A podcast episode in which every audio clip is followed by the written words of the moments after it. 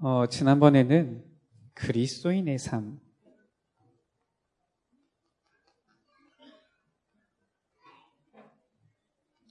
이 부분을 실은 우리가 살펴보았지요.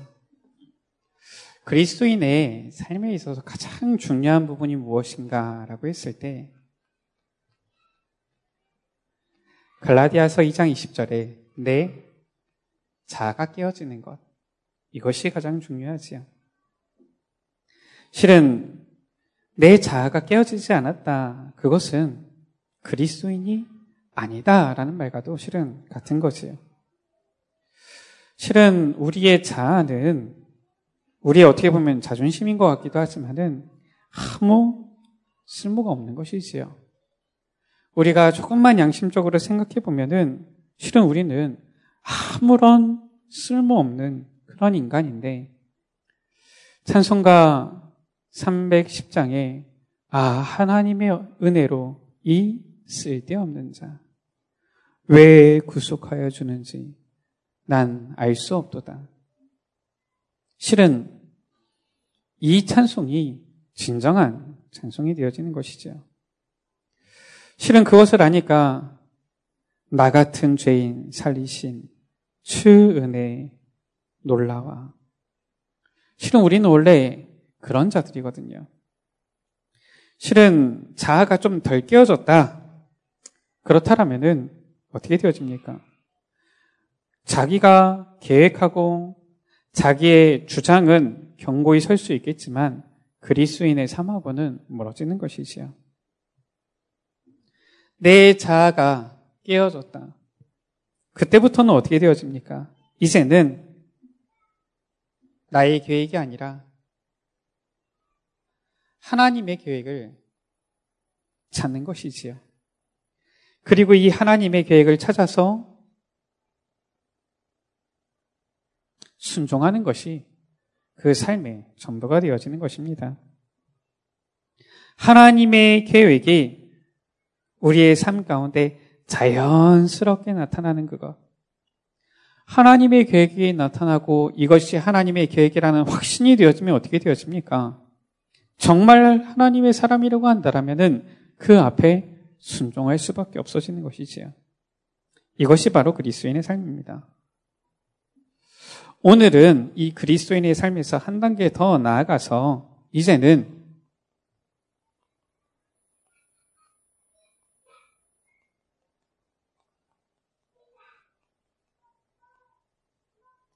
성숙한 그리스도인 그 생활입니다. 창세기 6장 14절 가운데에 여호와 하나님께서 노아에게 말씀합니다. 너는 방주를 만들라. 그런데 성경에는 이렇게 나와 있어요. 야, 너가 이 세상을 구원해야 되지 않겠느냐? 야, 힘껏 방주를 만들어라. 이렇게 말씀하지 않고요. 뭐라고 말씀합니까? 너는 너를 위하여 고페르나무로 방주를 만들라. 그게 하나님의 말씀입니다. 18절 가운데는 뭐라고 합니까? 너는 내 아들과 내 자부와 내 후손들을 위하여서 방주를 만들어라. 아니, 이게 뭔가 하나님을 위해서 우리가 뭔가를 하는 줄 알았는데 그게 아니라 하나님께서는 너는 너를 위하여, 너는 내 후대들을 위하여서 방주를 만들라. 이렇게 말씀하고 있는 것이지요.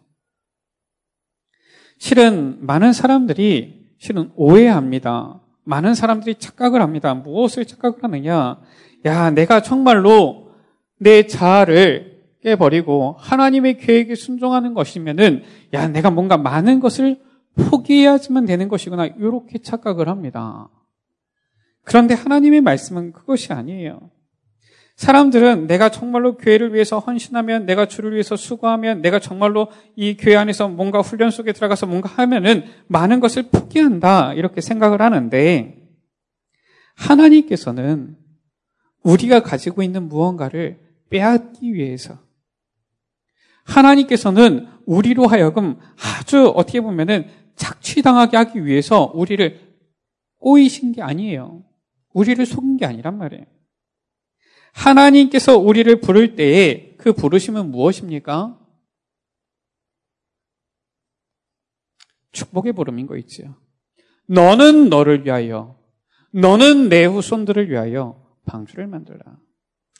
실은 우리는 주를 위하여서 나를 버리고 주님의 계획에 순종하며 나아가는데 이것이 무언가를 포기하는 것이 아니라 나를 위한 것이고 나를 살리는 것이고 실은 나의 가정을 후대를 살리는 것이고 내 주 있는 모든 주변을 살리는 것이 되어지는 거 있죠.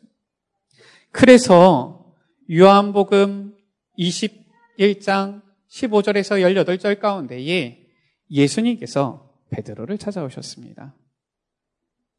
그것도 세 번이나 부인한 타굴기 전에 세 번이나 예수님을 부인한 이 베드로를 찾아오셔서 예수님께서 물으시죠. 베드로야, 네가 나를 사랑하느냐? 베드로가 당당히 대답합니다. 예, 주님. 내가 주님을 사랑하는 것을 주님께서 아시지 않습니까? 예수님께서 또 물으십니다. 내가 정말로 나를 사랑하느냐? 베드로가 대답하지요. 예, 제가 주님을 사랑합니다. 예수님께서 또 물으십니다. 네가 정말 이 사람들보다 나를 더 사랑하느냐? 그때 베드로가 고민하잖아요. 그러면서 말하지요. 주님, 모든 것을 아시오니 내가 주님을 사랑하는 그것도 주님 아시지 않습니까? 그때 예수님의 말씀이에요. 내 어린 양을 먹이라. 이것은 무엇을 말합니까? 야, 이제 너가 나를 세 번이나 부인했으니까 이제 골탕 좀 먹어봐라. 이게 아니에요. 지금 주님께서는 베드로에게 가장 축복된 전도자의 문을 열어주시는 것입니다. 하나님께서 우리에게 주시는 것은 무언가를 포기하라는 것이 아니라 가장 축복된 그 속으로 우리를 인도해 가시는 것이죠. 요 한복음 12장 25절 가운데 자기의 생명을 사랑하는 자는 잃어버릴 것이요. 이 세상에서 자기의 생명을 미워하는 자는 영생하도록 보존하리라. 예수님께서 말씀하셨어요.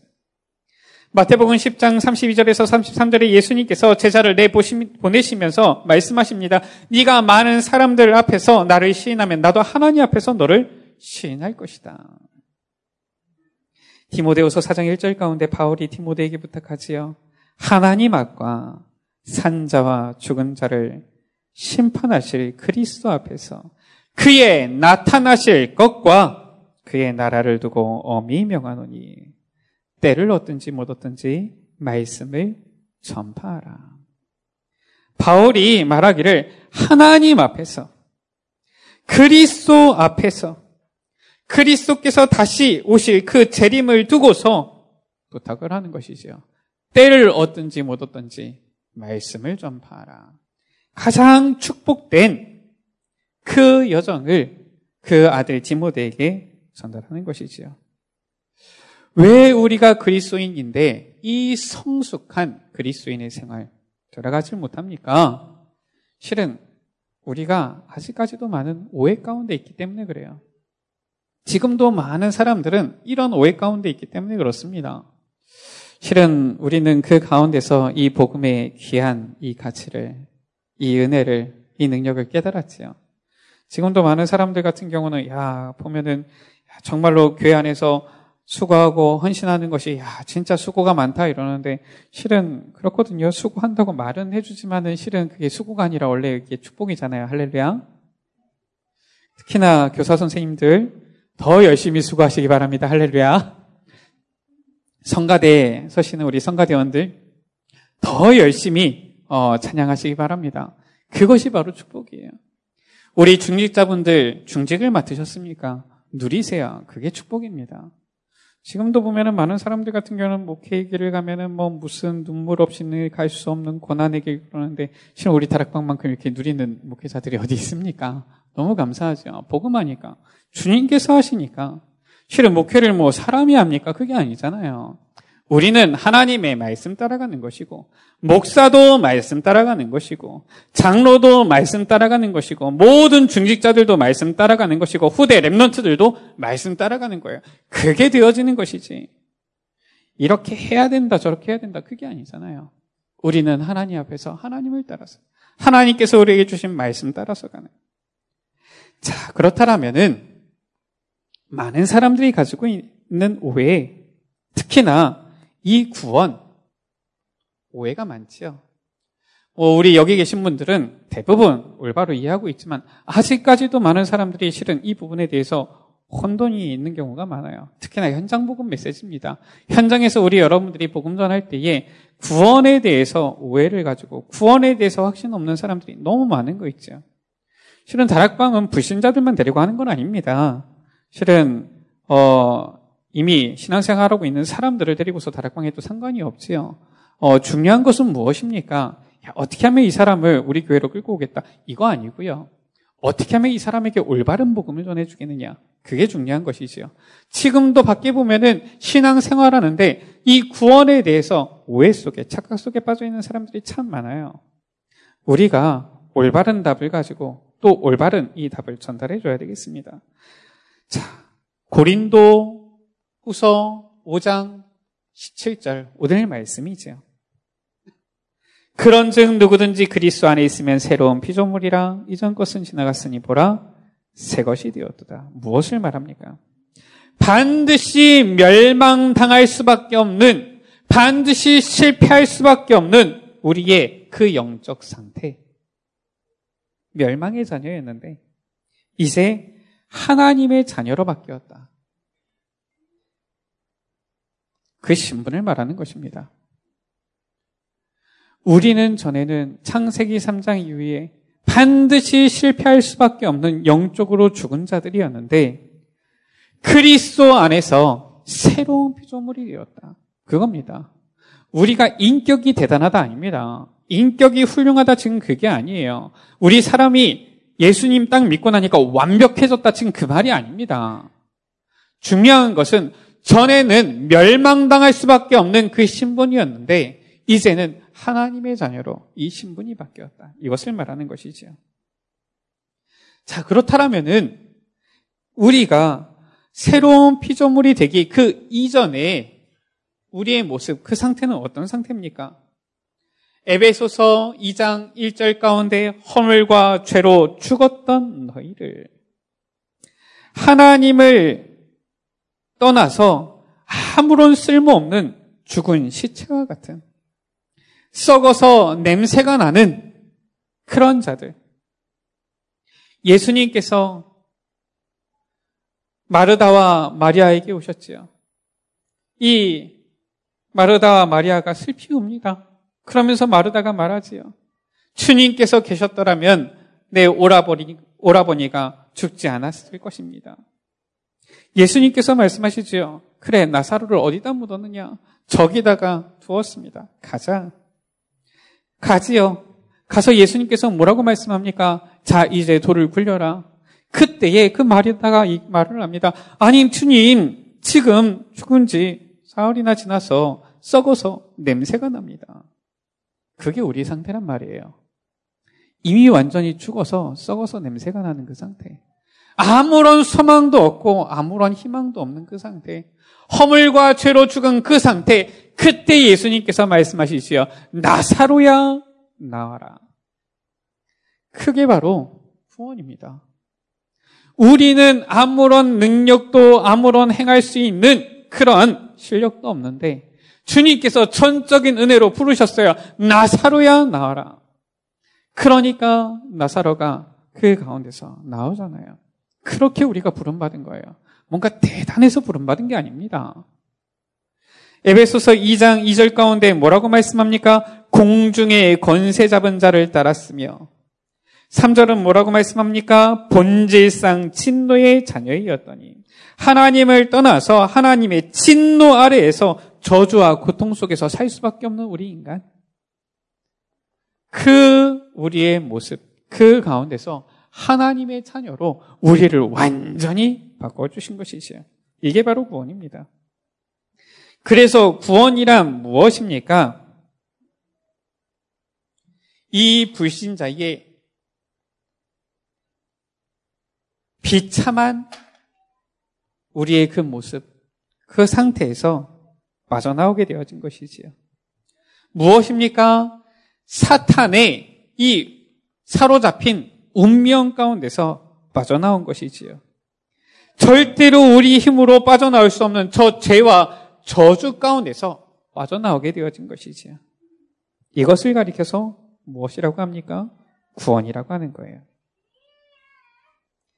자, 그렇다면은 우리가 이제 성숙한 그리스도인 어떤 생활을 하게 되어집니까? 하나님의 은혜로 우리의 행위와 노력이 아니라 전적인 하나님의 은혜로 구원받은 성숙한 그리스도인은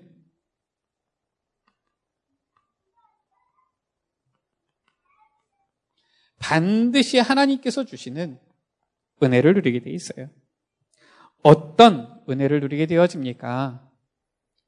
구원받은 하나님은 그때부터 이제는 하나님과의 관계가 이제는 지속되어지고 깊어지기 시작하는 겁니다. 우리가 처음 사람을 만난다 잘 모르잖아요. 그런데 친밀하게 계속 사귈수록 그 관계는 깊어지고 잘 알게 되어지는 것이지요. 베드로전서 2장 2절 가운데 뭐라고 말씀합니까? 갓난 아이들 같이 순, 순전하고 신령한 젖을 사모하라라고 합니다. 구원받은 하나님의 자녀는 하나님의 말씀이 사모되어지고요. 하나님의 말씀이 송이꿀보다 더 달게 되어지고요. 하나님의 말씀을 들을 때에 은혜가 풍성해지고요. 하나님의 말씀을 들을 때 영혼이 소생케 되어지고 그 말씀을 따라가려고 하게 되어져 있죠. 하나님의 말씀을 듣는데 계속 안 들린다. 제가 지난번에도 말씀드렸잖아요. 예배 시간에 말씀 듣는 시간에 계속 존다. 절대로 동거래하지 말라니까요. 떼일 가능성이 거의 99.9%입니다. 그래서 정말 구원받은 자들은 하나님과의 관계가 깊어지게 되어 있어요. 무엇으로? 말씀으로. 사람의 말을 하는 것이 아니잖아요. 하나님의 말씀을 들을 때에 기쁘게 되어지고요. 하나님의 말씀이 내 마음속에 심겨질 때 행복하게 되어지고요. 사모하게 되어지는 거예요. 자, 하나님과의 관계가 깊어지는데 어떻게 되어집니까? 요한복음 1장 12절에 하나님 이 자녀의 축복을 누리게 되어지는 것이지요. 영접하는 자, 곧 그 이름을 믿는 자에게는 하나님 자녀가 되는 권세 이미 주신 것이. 그래서 이 하나님의 관계가 깊어지는 겁니다. 실은 부모와 자녀 간의 이 관계만큼 깊은 관계가 없어요. 이것은 실은 어떻게 보면은 끊을 내야 끊을 수도 없는 그 관계거든요. 하나님께서 우리를 이 세상 가운데 하나님의 종으로 삼으신 것이 아니라 하나님의 자녀로 양자 삼으셨다라고 말씀하고 있어요. 실은 하나님의 자녀가 누굽니까? 하나님의 아들이 예수 그리스도시잖아요. 그런데 우리를 구원하사 하나님의 아들로 하나님의 딸들로 자녀를 삼아 주신 거예요. 그 축복을 우리에게 주신 것이지요. 이 하나님의 자녀의 실은 특권에는 권세에는 일곱 가지가 있잖아요. 우리 여러분들 잘 아시는 무엇입니까? 성령께서 내주하시고요. 성령께서 인도하시고요. 기도에 응답하시고요. 우리의 기도 가운데 천군 천사를 동원하시고요. 우리가 기도할 때 저 악한 사탄이 결박되게 하시고요. 우리는 살아가면서 천국의 삶을 살고 내세 가운데 천국이 보장되어지고요. 땅 끝까지 복음 증거하는 증인의 삶. 이 일곱 가지를 우리에게 주셨잖아요. 이게 바로 하나님 자녀의 특권이에요. 하나님의 관계가 깊어지는 겁니다.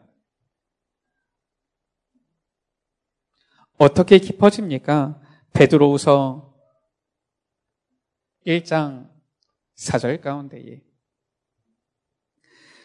이로써 그 보배롭고 지극히 큰 약속을 우리에게 주사 이 약속으로 말미암아 너희가 종역 때문에 세상에서 썩어질 것을 피하여 신성한 성품에 참여하는 자가 되게 하려 하셨느니라. 하나님의 그 신령한 은혜,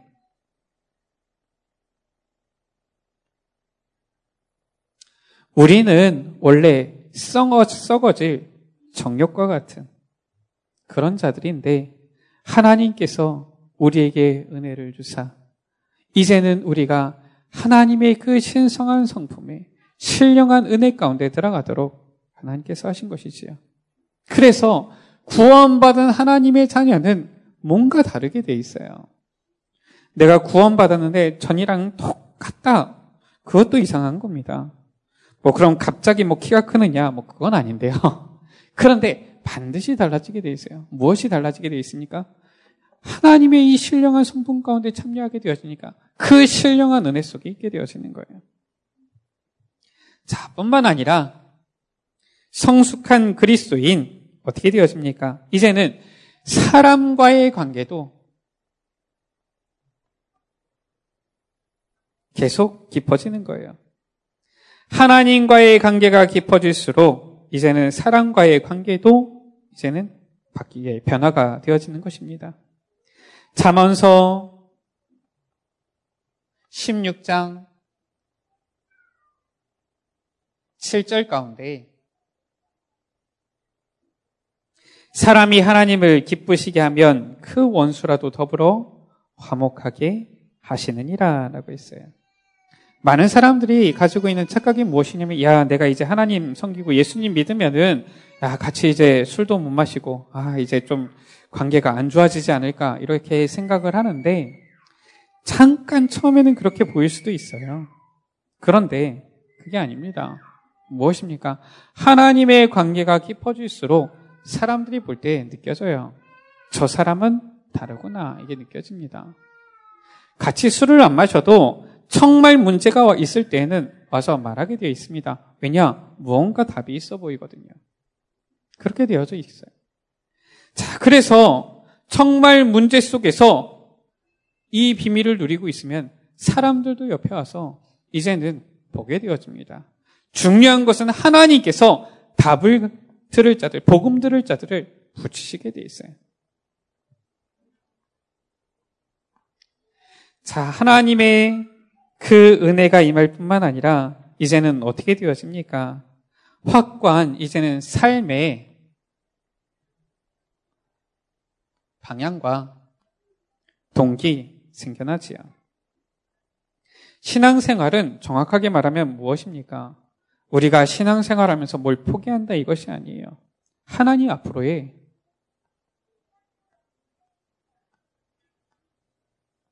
방향 전환이세요.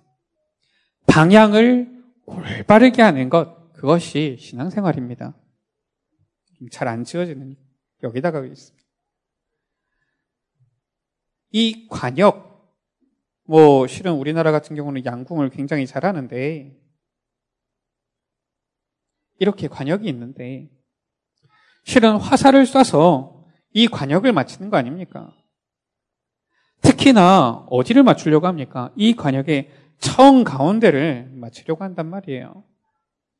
그래야지 실은 점수가 높지요. 신앙생활은 무엇이냐? 하나님의 그 방향, 하나님의 계획에 방향 맞춰서 그 가운데로 가는 거예요. 그런데 화살이 이렇게 날아가는데 여기서 방향이 틀어져서 청 가운데로 하지 않고 다른 데로 빗나간다. 이것을 가리켜서 성경은 하마르티아, 죄라고 표현하는 겁니다. 죄라는 것이 대단히 무언가를 크게 잘못했기 때문에 죄다. 지금 그 말이 아니에요. 하나님의 계획을 향하여서 청 가운데로 가야 되는데, 이 가운데로 쭉 가야 되는데, 날아가다가 잘 가는 것 같은데 도중에 틀어가지고 벗어나는 것. 이게 바로 죄예요. 성경이 말씀하고 있는 죄는 그겁니다. 성숙한 그리스도인 무엇입니까? 우리의 신앙생활의 방향을 올바르게 하는 거예요. 잘못 가고 있다가도 전환시켜서 다시 그 올바른 관역을 향하여서 가도록 하는 게 바로 신앙생활입니다. 전에는 돈을 붙잡고서 세상 푸기를 향해서 막 뛰어갔는데 이제는 무엇 하는 겁니까? 그 돈을 버리라는 게 아니에요. 돈을 붙잡고서 방향을 하나님께 돌리는 거예요. 그래서 세계보고마를 위해서 그 돈을 쓰는 겁니다. 그러시면 돼요. 그래서 신앙생활 하니까 직장도 다니지 말고 아니 아니에요. 열심히 보세요. 그 누구보다도 더 많이 보세요. 그래서 어떻게 합니까? 11조 많이 하고요. 교회를 위하여서 헌당을 위하여서 복음 운동을 위하여서 전도 선교를 위해서 후대 랩런트를 위해서 쓰세요. 그리고서 남는 건 나를 위해서도 좀 쓰고 할렐루야. 어, 그렇게 하시면 되잖아요. 하나님께서 돈 주실 그 이유 찾아내시면 됩니다. 방향을 어떻게 하는 겁니까? 전에는 좋은 기능 가지고서 어떻게 하면 이것으로 내 이름을 낼까? 어떻게 하면 이것으로 돈을 벌까? 그것만을 위해서 쫓아다녔는데 이제는 그 기능을 가지고 그리스도께로 방향을 전환하는 거예요. 하나님께서 이 기능을 내게 주셨으니 이 기능으로 복음 안에서 후대를 키워야 되겠다. 내게 이 기능을 주셨으니 이 기능으로 하나님께 찬양을 해야 되겠다. 방향을 바꾸는 겁니다. 그게 신앙생활이에요. 모든 것을 포기하는 것이 아니라 하나님께서 내게 주신 모든 것을 치고서 주님을 향하여서 달려가는 그것. 그것이 바로 성숙한 그리스도인이지요. 자, 그렇다면은 이제 이 방향 안에서 어떤 동기가 생겨납니까? 고린도서 5장 14절입니다. 그리스의 사랑이 우리를 강권하시는도다. 우리가 생각하건대 한 사람이 모든 사람을 대신하여 죽었은즉 모든 사람이 죽은 것이라. 어떻게 우리가 이 삶의 방향을 전환해서 갈 수 있겠습니까? 다른 것은 아니고 오직 이거예요. 그리스도의 사랑이에요. 나를 위하여 아낌없이 모든 것을 내어 주신 그 예수 그리스도. 모든 물과 피를 다 쏟으시고 나를 위하여 죽기까지 그 사랑을 나타내 주신 그 그리스도.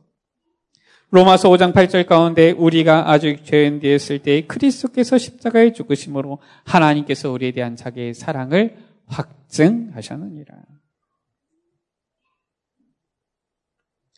그러니까 이제는 우리의 마음의 중심이지요. 고린도후서 5장 15절입니다.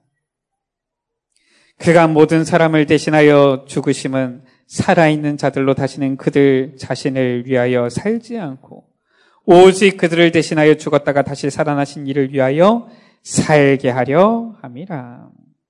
이제는 그 눈에 안 보이는 사람들의 눈에 보이지 않는 우리 삶의 이 방향의 안테나가 어디를 향하여서 이제는 그리스도의 그 사랑을 받았으니 그 사랑을 위하여서 다른 것이 아니에요. 이제 주를 위해 이 방향이지요. 어떤 방향입니까? 골로새서 3장 1절에서 3절 가운데에 그러므로 너희가 그리스도와 함께 다시 살리심을 받았으면 이제 위의 것을 찾으라. 우리는 이 아래 것을 향하여서 보고 달려가는 자들이 아니에요. 우리는 이 땅 가운데 발을 딛고 살아가지만은 이 땅에서도 천국 배경을 누리는 자들입니다. 우리는 이 땅에서 살아가지만은 천국 소망을 가지고 살아가는 사람들이에요. 그 사람들입니다. 우리는 이 땅에서 살아가지만 이 땅에서의 부귀 영화가 아니라 하나님께서 예비하신 의의 멸류관을 위하여서 의의 싸움을 싸우며 나가는 자들입니다. 디모데후서 사장 가운데 파울이 고백했잖아요. 내가 선한 싸움을 싸우고 나의 달려갈 길을 마치고 믿음을 지켰으니 이제 나를 위하여 의의 멸류관이 예비되었어. 하나님께서 우리 여러분들을 하늘 보좌 우편에서 서서 기다리고 계시면서 의의 멸류관을 준비하고 계시는 겁니다. 그 방향을 두고 따라가는 거예요. 말씀을 마칩니다. 그리스도인이 낭망했을 때, 좌절, 고통 가운데 직면했을 때 반드시 깨달아야 될 것이 있죠. 어떤 말씀을 깨달아야 되겠습니까?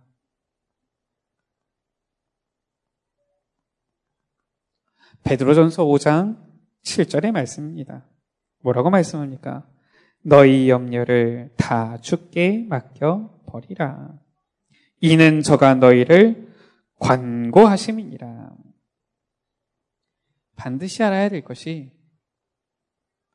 우리가 구원받고 하나님의 자녀로 살아가는데 우리 앞에 문제로 보이는 것들이 있단 말이에요. 하나님께서는 우리 여러분들에게 축복을 주시는데 이걸 아셔야 됩니다. 저는 이제 그 우리 어린이 부교 선생님들 보니까 참 저 때문에 힘들겠다 이런 생각이 들어요. 주일 아침에 8시 되면 무조건 전부 다 나오라라고 하지. 아침에 나오는 것도 힘들 때, 힘든데 잠깐 10분 기도하고 나서는 전부 다 데리, 이제 나가가지고 애들 깨워가지고 데리고 오라라고 하지. 뭐 실은 참 보면은 그 뭐 그렇다고 해가지고 어린이부 교사한다고 해가지고 뭐 월급을 받습니까? 뭘 받습니까? 근데 제가 봤을 때는 그래요. 진짜 이런 분들은 한 달에 한 3천만 원씩은 줘야 돼요. 할렐루야. 어, 별로 별로입니까? 아니, 여러분들 자녀들 지금 가르치는 교사 선생님들이란 말이에요. 여러분들 자녀들입니다. 그런데 예를 들어서 어린이부 교사하면은 한 달에 3천만 원을 준다. 그럼 누가 오겠습니까? 이렇게 중심 가진 분들이 안 와요. 돈 벌 목적을 가지고 있는 사람들이 꼬이는 겁니다. 그 사람들에게 우리 자녀들을 맡긴다? 반드시 실패할 수밖에 없는 거예요. 그래서 돈 한 푼 주지 않고 헌신을 요구하는 거지요. 왜 이 얘기를 하느냐? 하나님께서는 우리에게 축복을 주실 때에 문제인 것처럼 이렇게 포장을 해서 주시는 겁니다. 수고인 것처럼 어려운 것인 것처럼 포장을 해서 주시는 거예요. 그래야지 저 사기꾼들이 저 이상한 사람들이 빼앗아갈 수가 없는 겁니다. 하나님께서는 우리에게 축복을 주시는데 어떻게 고난이라는 이 포장으로 싸가지고 주시는 거예요. 그래야지 저 세상에 하나님 모르고 물질 따라가는 사람들이 절대로 볼 수가 없는 겁니다. 그래서 하나님께서는 저 요셉을 애굽에 복음하기를 위하여서 애굽의 총리로 보내기 위해서 노예라는 포장으로 싹 싸가지고 애굽에 보내신 거예요. 아멘. 하나님께서는 저 바벨론을 살리기 위하여서 다니엘과 그 세 친구를 포로라는 포장으로 싹 싸가지고 보내신 겁니다. 하나님께서는 저 로마를 보내, 복음화하기 위하여서 이 바울을 죄수라는 이 포장으로 싹 싸가지고 보내신 거예요. 이걸 알아야 됩니다. 너희 염려를 다 죽게 맡겨버리라. 이는 저가, 저가 너희를 권고하심이니라. 중요한 겁니다. 로마서 8장 28절 말씀이에요. 우리가 알거니와 하나님을 사랑하는 자, 곧 그 뜻대로 부르심을 입은 자들에게는 모든 것이 합력하여 선을 이루느니라. 하나님께서는 우리의 모든 연약함도 다 사용하셔서 합력하여 선을 이루시는 거 있죠. 그래서 뭐 보니까 야 내가 맞다 네가 맞다 이럴 필요 없어요. 합력하여 선을 이루느니라. 우리는 어떻게 말씀을 따라가면 됩니다. 하나님의 계획에 순종하면 돼요. 자꾸 내가 자꾸 나올수록 어떻게 되어집니까? 그리스도인의 삶과는 멀어질 수밖에 없어요. 나는 깨어지고 오직 그리스도만이 영광을 받으시옵소서. 우리 옆에 계신 분들에게 서로 축복하면서 인사하시겠습니다. 예수님은 그리스도이십니다. 다시 한번 축복하면서 인사하시겠습니다. 예수님은 당신을 사랑하십니다. 저야 앞에서 우리 여러분들 앞에 이제 당신이라고 표현하지만 우리 옆에 계신 분들 다 아시잖아요. 장로님, 권사님 다 아시면서 당신이라고 하십니까? 다시 한번 하나님은 장로님을, 아, 예수님은 권사님을 다시 한번 인사하겠습니다. 하나님, 예수님은 당신을 사랑하십니다. 하나님께서 우리를 사랑하시는데 그 안에서 이제는 우리의 방향이 나오는 거예요. 성숙한 그리스도인의 생활 누리는 우리 여러분들 되시기를 주의 이름으로 축복합니다.